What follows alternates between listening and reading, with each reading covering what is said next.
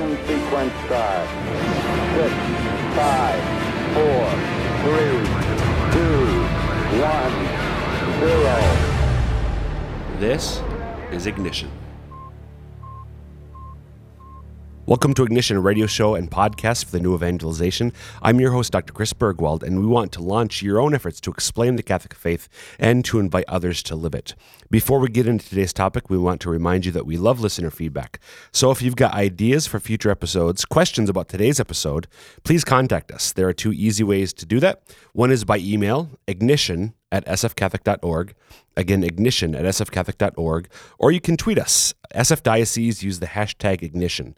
Again, the Twitter handle is SF Diocese. That's S F D I O C E S E. Use the hashtag ignition. That's for any questions you have, any ideas for future episodes. Um, and, and the way that we began that I began, rather, uh, the, the, introduction there, we want to launch your own efforts to explain the Catholic faith and to invite others to live it. And that's what we're going to be talking about today. Uh, Father Dickinson is not with me. Instead, I have I get to use that title again. My illustrious guest co-host, illustrious guest co-host Renee Leach. Hi, Renee. Hello, Chris. How Happy New you? Year. Happy New Year. Um, we should introduce ourselves. Okay. Do you want me to go first? Sure. Okay. I, I thought maybe so. If you've never listened to Ignition before, again, I mentioned my name, uh, Dr. Chris Burgwald. I'm the Director of Adult Discipleship and Evangelization with the Diocese of Sioux Falls. Um, proud to call uh, Sioux Falls my home now with my wife, Jermaine, and our five adorable children. Right? Very good. Thanks. Very good. Uh, and you? I am Renee Leach, and I live in Sioux Falls. I work for the diocese in the Human Resources Office. I'm kind of the insurance uh, person for the diocese, and I am married and have two children who are both adults, and I'm patiently waiting for grandchildren at this time, but they're probably not coming anytime soon.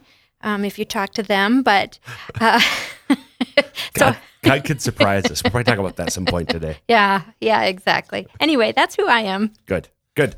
So um, I'm going to turn. I, I I'm, this is a really big risk I'm taking. Oh, I can't wait. I'm I'm going to turn the controls for this episode, for at least just this one episode, over to Renee, um, and she's going to explain what we're going to do and how we're going to do it. Well, um, so our listeners know Chris lost a bet, and so he has to turn the microphone over to me, and I get to ask the questions today of him.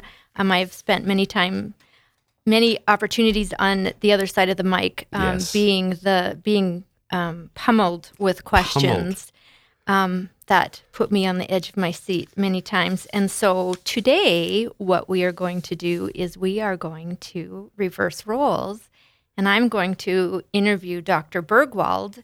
And he said there wasn't anything off the table, there wasn't any question I couldn't ask. But the the theme of the story today, or the show today, is what's your story? Right. And go ahead. So you're not just going to pummel me for the sake of pummeling me. there's there's a larger purpose in mind. There- there's a good. There is a good purpose in mind. Okay. There is a good purpose in mind. Do you want to talk about that purpose at the beginning or at the end after you've pummeled me? We can talk about it to begin with. Okay. Um, I I am somebody who is very interested in the stories of Scripture, and I think the stories, um, the individual stories, are so important. And um, as I've done research, I've realized that we all have a story also, and that our stories are very important. And um, one of the best ways that we can evangelize those around us is to tell our story, um, because sometimes um, a seeker, somebody that's new on their journey of faith, gets a little intimidated by reading scripture and what it all means and how it applies. But if we can explain to them um, how God works in our lives and uh, the importance that He has um, in our everyday lives, then I think that encourages them to continue to search and to pray and to ask questions. Right. So much of what um, authentic one way, one powerful way, as you said, of, of evangelizing is by just sharing what God has done and is doing in my own life, in our own life. Uh, the Samaritan woman at the well is an example of that to me, where John chapter 4, Jesus meets this woman at the well and has this conversation, and she realizes, wow, there's something really incredible going on with this man. And she goes back and tells the people in town about this man that she met, and they go to him because of her, and she didn't get a theology degree. She's not a theologian. um, she didn't get a certificate in catechetics. She simply told about this encounter that she had. She told her story. The encounter. Yep. Correct. Thank you. So I passed. Good. No, that's just the intro. okay. so So, are you ready? I'm ready. Okay. Um, and I spent some time coming up with 20 questions for Dr. Burgwald. So we'll we'll see how far we get in here and and how much he squirms. Um, and it's not about making you squirm. It's just about Yep. um, encouraging you to open up your heart Yep. and sharing with everybody what's going on because the theology is very important, but the story is is important too. the and and the the the goal here is that by um, me sharing my story through with Renee's help asking me the questions is that you dear listener will be more able to tell your own story It'll give you courage. exactly Okay. Okay. So, my first question for you is what is your earliest memory of God's presence in your life? uh, my first earliest memory of God okay And and listeners, uh, he did not get to peek at the questions before didn't. we sat down, so he's taking this blind. I don't know. I- Honestly, I don't. Hmm, I think I think like an awareness of the reality of God.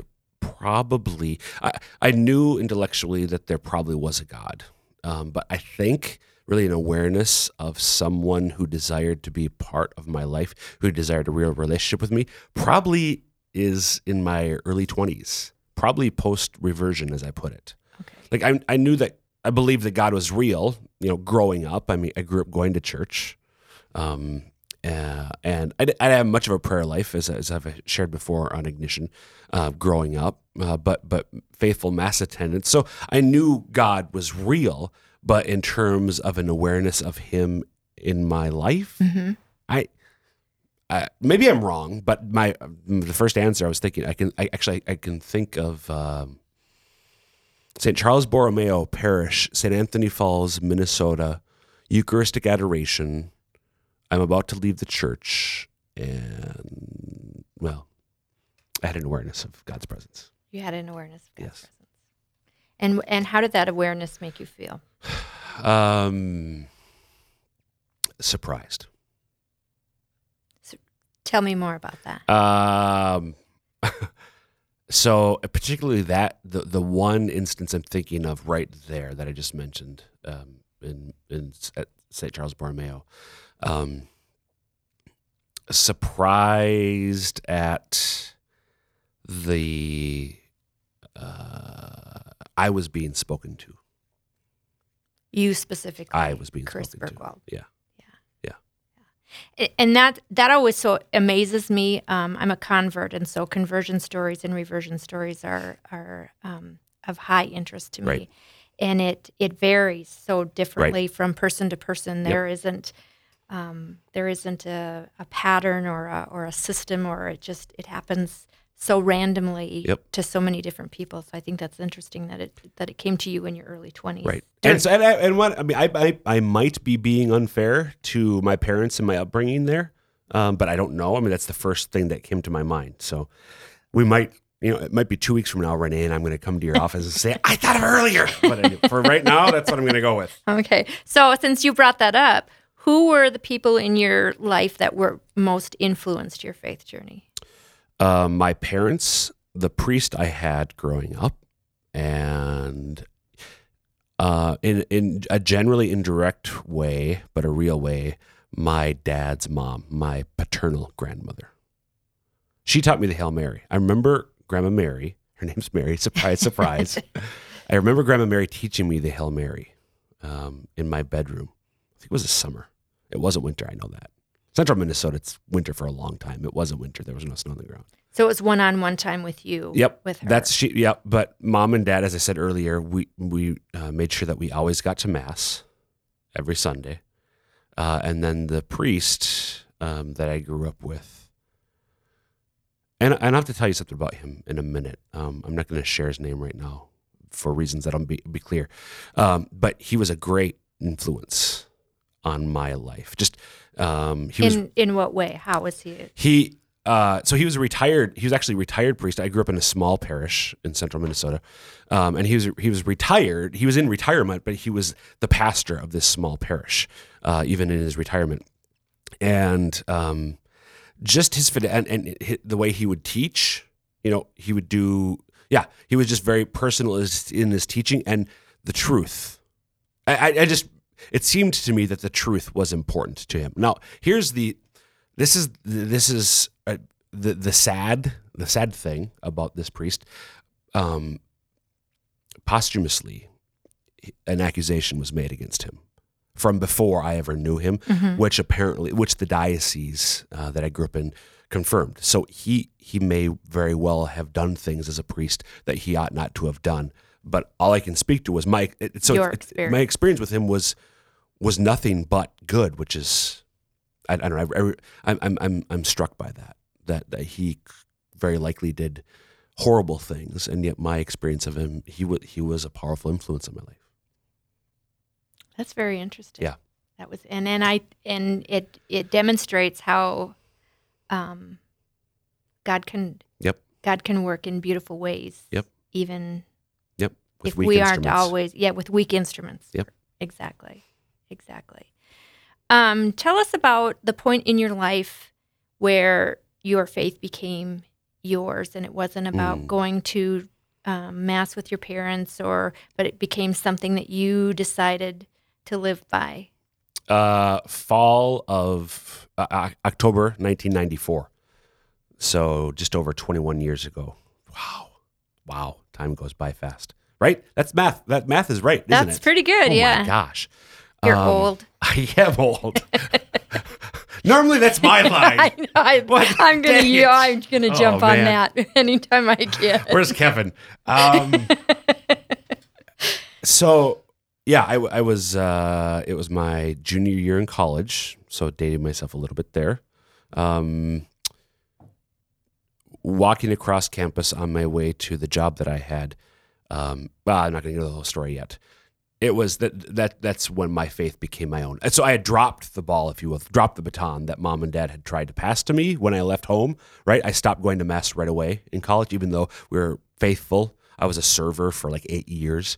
Um, Which but- happens when kids that Yep. age go to college. Yep, They exactly. It's not. It's but it's it's probably usual. Not un, it's certainly not unusual. It's probably usual. I stopped going to mass immediately at the beginning of my freshman year. That lasted through my sophomore and into my junior year till I, till my reversion started. So there was a gap there of what two plus years um, before my faith really became my own, and in a far deeper way than it ever had. I mean, I picked up the baton in a way I never had before, which makes sense. I mean, I was a young adult now. Yep. Finally, not you know. absolutely. So, what happened in your life that made you pick it back up? Uh, so, um, I went to college um, with God, God has certainly much more with, with other people, but God, some of the gifts that God has given me uh, have to do with intellect. And so I did well in high school. Um, and so I went to college um, in a good program uh, and with a ton of scholarship money. Didn't have to take out any loans.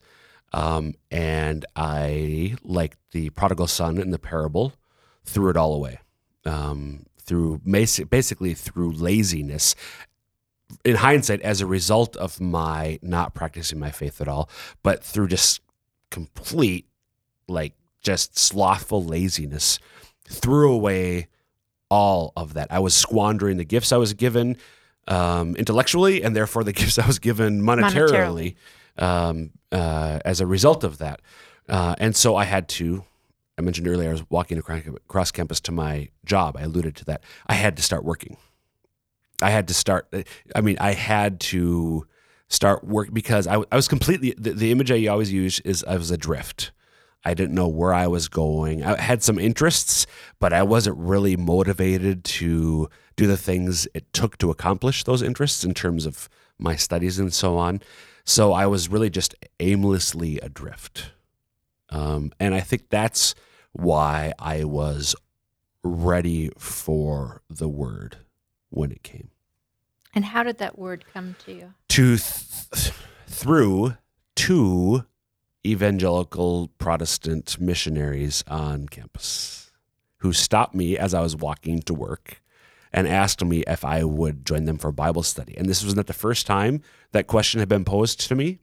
Um, but truly, I believe by the grace of God in that moment, I said yes. Um, and so started meeting with them and, and just, um,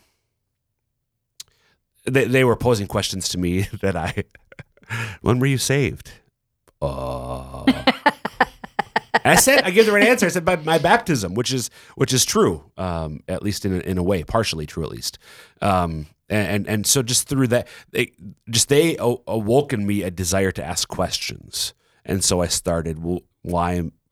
I was raised Catholic. Why? What? Why that's that's be, as you know that's become my question why mm-hmm. so my question directed to the catholic church first and foremost is basically a one big why i find that interesting do you think if it would have been a catholic group that approached you at that time if would have you been as open to it or was there less threat uh I think so. At that, time, you know, today we have things like FOCUS and so on. Right. Um, if two FOCUS we do it better now we, we do it better now. If two FOCUS missionaries had in October of 1994 asked me if I wanted to give Baldwin, I think I may have said yes. They didn't identify. I asked I asked them if it was non-denominational, and they said yes. They were sneaky. um, they said yes, it was non-denominational. I didn't ask if it was a Catholic Bible study, but I guessed. I mean, these are two guys asking me for a Bible study. They're probably not Catholic at that time. Um, so I was pretty sure it was well, I, I was told it was non denominational. I think I would have been open to it. I think I would have been if they were two Catholics. But but I, I don't know how because they were at least implicitly and then more directly challenging the faith that I was raised in. I don't know if I would have been as quick to start asking why about Catholicism as I had been because they were evangelical Protestants.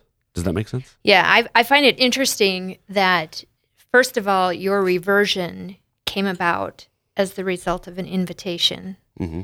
Um, mm-hmm. which I think is key. Yeah, you are yes, is yes. Key is um, is the invitation. It, you know, kind of demonstrates for all of us how important our invitation is to those around us, and that's and how we don't have to go around thumping people in the head with the Bible. We just have to invite them to attend, invite them to come with us, and invite them to the studies and the yep and the events and the things that are going on and how powerful that is to somebody who's feeling kind of lost and not sure where they're going on that journey.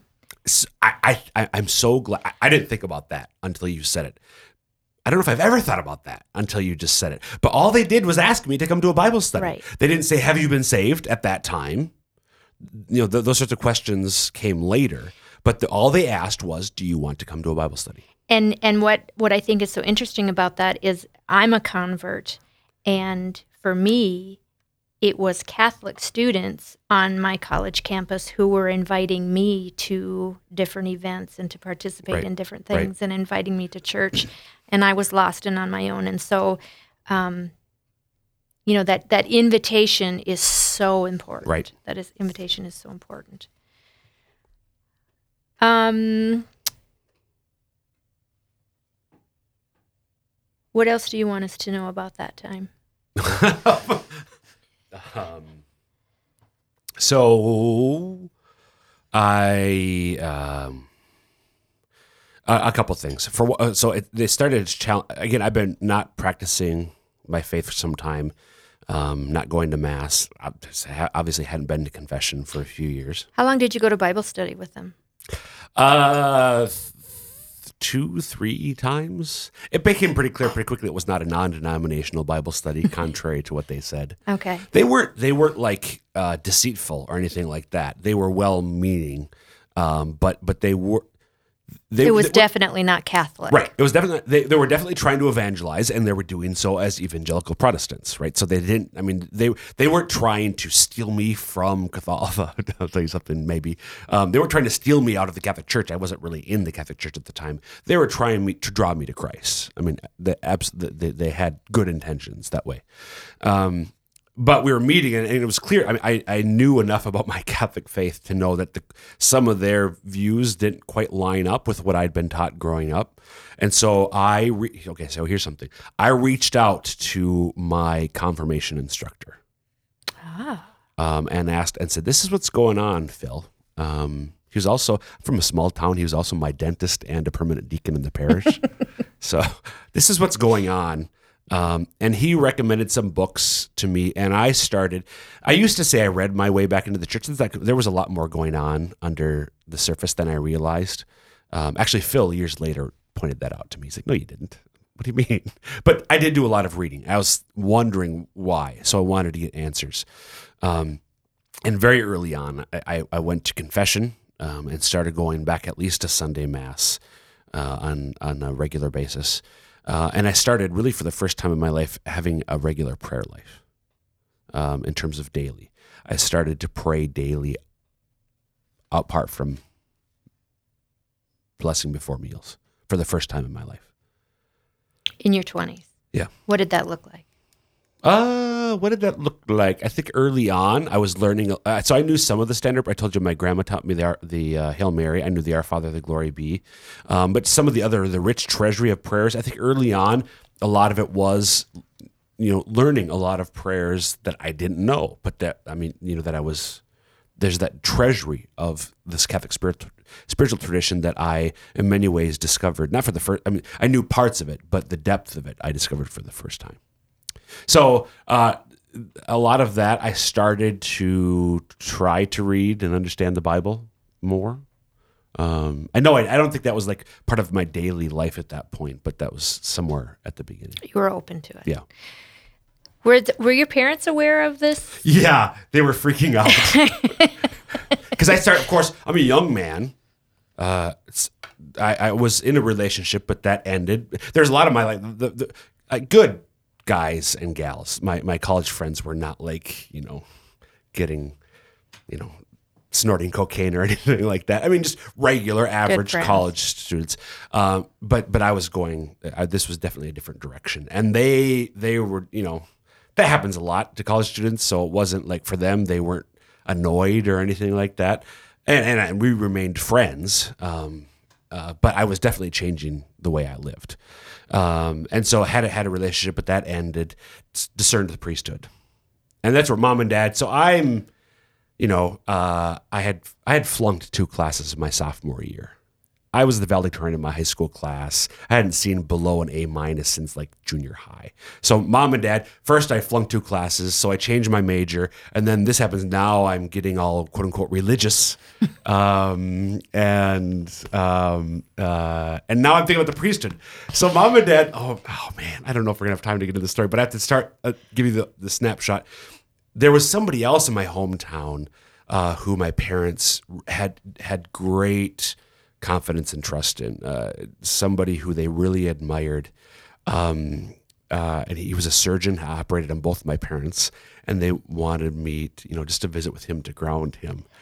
Um, to ground you? To ground me, because I'm like, what's going on with their son? There was a lot of praying going on, going so on right there. I go and have this conversation, and um, oh, Paul is a great, is an incredible surgeon, but he would be an awesome salesman if you weren't a surgeon. Uh, and Paul uh, said, Have you ever heard of Scott Hahn? No. Oh my gosh, he's this convert. He was a Protestant uh, Presbyterian pastor. Have you heard of Franciscan University Steubenville? No. Oh, so this is where he teaches. Three hour conversation. I come home. Mom's like, So, how'd it go? Mom, I'm going to go to school in Ohio. She cried. Oh. Like, I'm supposed to. Paul was supposed to ground me. Instead, I'm now going to go like a thousand miles away to what this is funny. What I thought of the as the East Coast. Um, that, but anyway, that's another story. Oh. So, there's a lot more there, but there anyway. uh, lots of the story. Yeah. So I have a. I, what would you? What would be your 30 second elevator pitch if you had to give it to somebody? Um, you know, obviously you don't have 20 minutes or three hours with Right, anybody. What right. would be your What would be your 30 second elevator pitch on on convincing people to take a Uh, so again, uh, all I, well, not the only, the most powerful thing I can speak from is my experience. I was somebody who was we're all gifted in various ways. My gifts were to me pretty obvious, but I, I, I was completely adrift and aimless. Despite the gifts I had, I had no direction, no purpose in life. At the time, maybe I could have figured something out, but I really didn't. And through my faith, I, I became convicted of two, uh, in probably this order, two things. First, there is truth.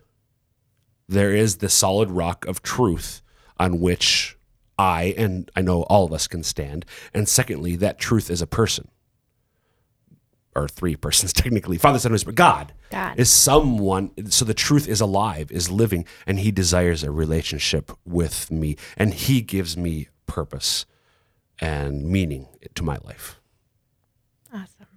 The other thing that I want to highlight um, as we as we get towards the end of our talk here is that um, it takes a village. right Um, there were many people that were involved in your journey, and um, all walks of life. And I think sometimes as parents we get discouraged that we see our children who are are are maybe wandering off the path that we have set before them, and we get discouraged and and um, it's just an example of we have to have faith that God is going to place all sorts of people in their lives that are going to have them question and and challenge them and and guide them in the right direction. Yep. Yep. So, okay, so is the pummeling done? The pummeling That was pretty gentle. Is done. Thank well, you. I didn't get to the you know the nineteenth and why I twentieth talked a lot, so you could uh, you don't have time to. But I think, Bernie, but as you said at the beginning, the point though is we all have a story to tell, and sometimes it can take a while. Like some of the early questions you asked me, I had to. You know, quickly think about, but I think there are good things to, for us to reflect on the sorts of questions you did, and I know I'm sure ones that you get, didn't get to ask as well. But I think the important thing is to be aware of, think about how has God worked in your life, and how can you share that with others. Absolutely, it makes all the difference to those that are searching for the truth. Exactly. Um, good job. Thank you. and that will wrap up this episode of Ignition. Again, email us ignition at sfcatholic.org or tweet to us SF Diocese. Use the hashtag ignition with any thoughts, questions, or ideas for, for future episodes. And until next time, dear listeners, may Almighty God bless you, the Father, the Son, and the Holy Spirit. Amen. Amen. Thanks for listening. You can find archives of this and past episodes online at sfcatholic.org. Click on Media and then Audio Files. You can also subscribe to the Ignition Podcast in the iTunes Store. Remember to tune in every Thursday afternoon at 2 p.m. on Lamb Catholic Radio at 91.3 FM in Hartford and 104.3 LPFM Juan Diego Catholic Radio in Sioux Falls and on 88.9 FM in Ipswich and Aberdeen or online at lambradio.com.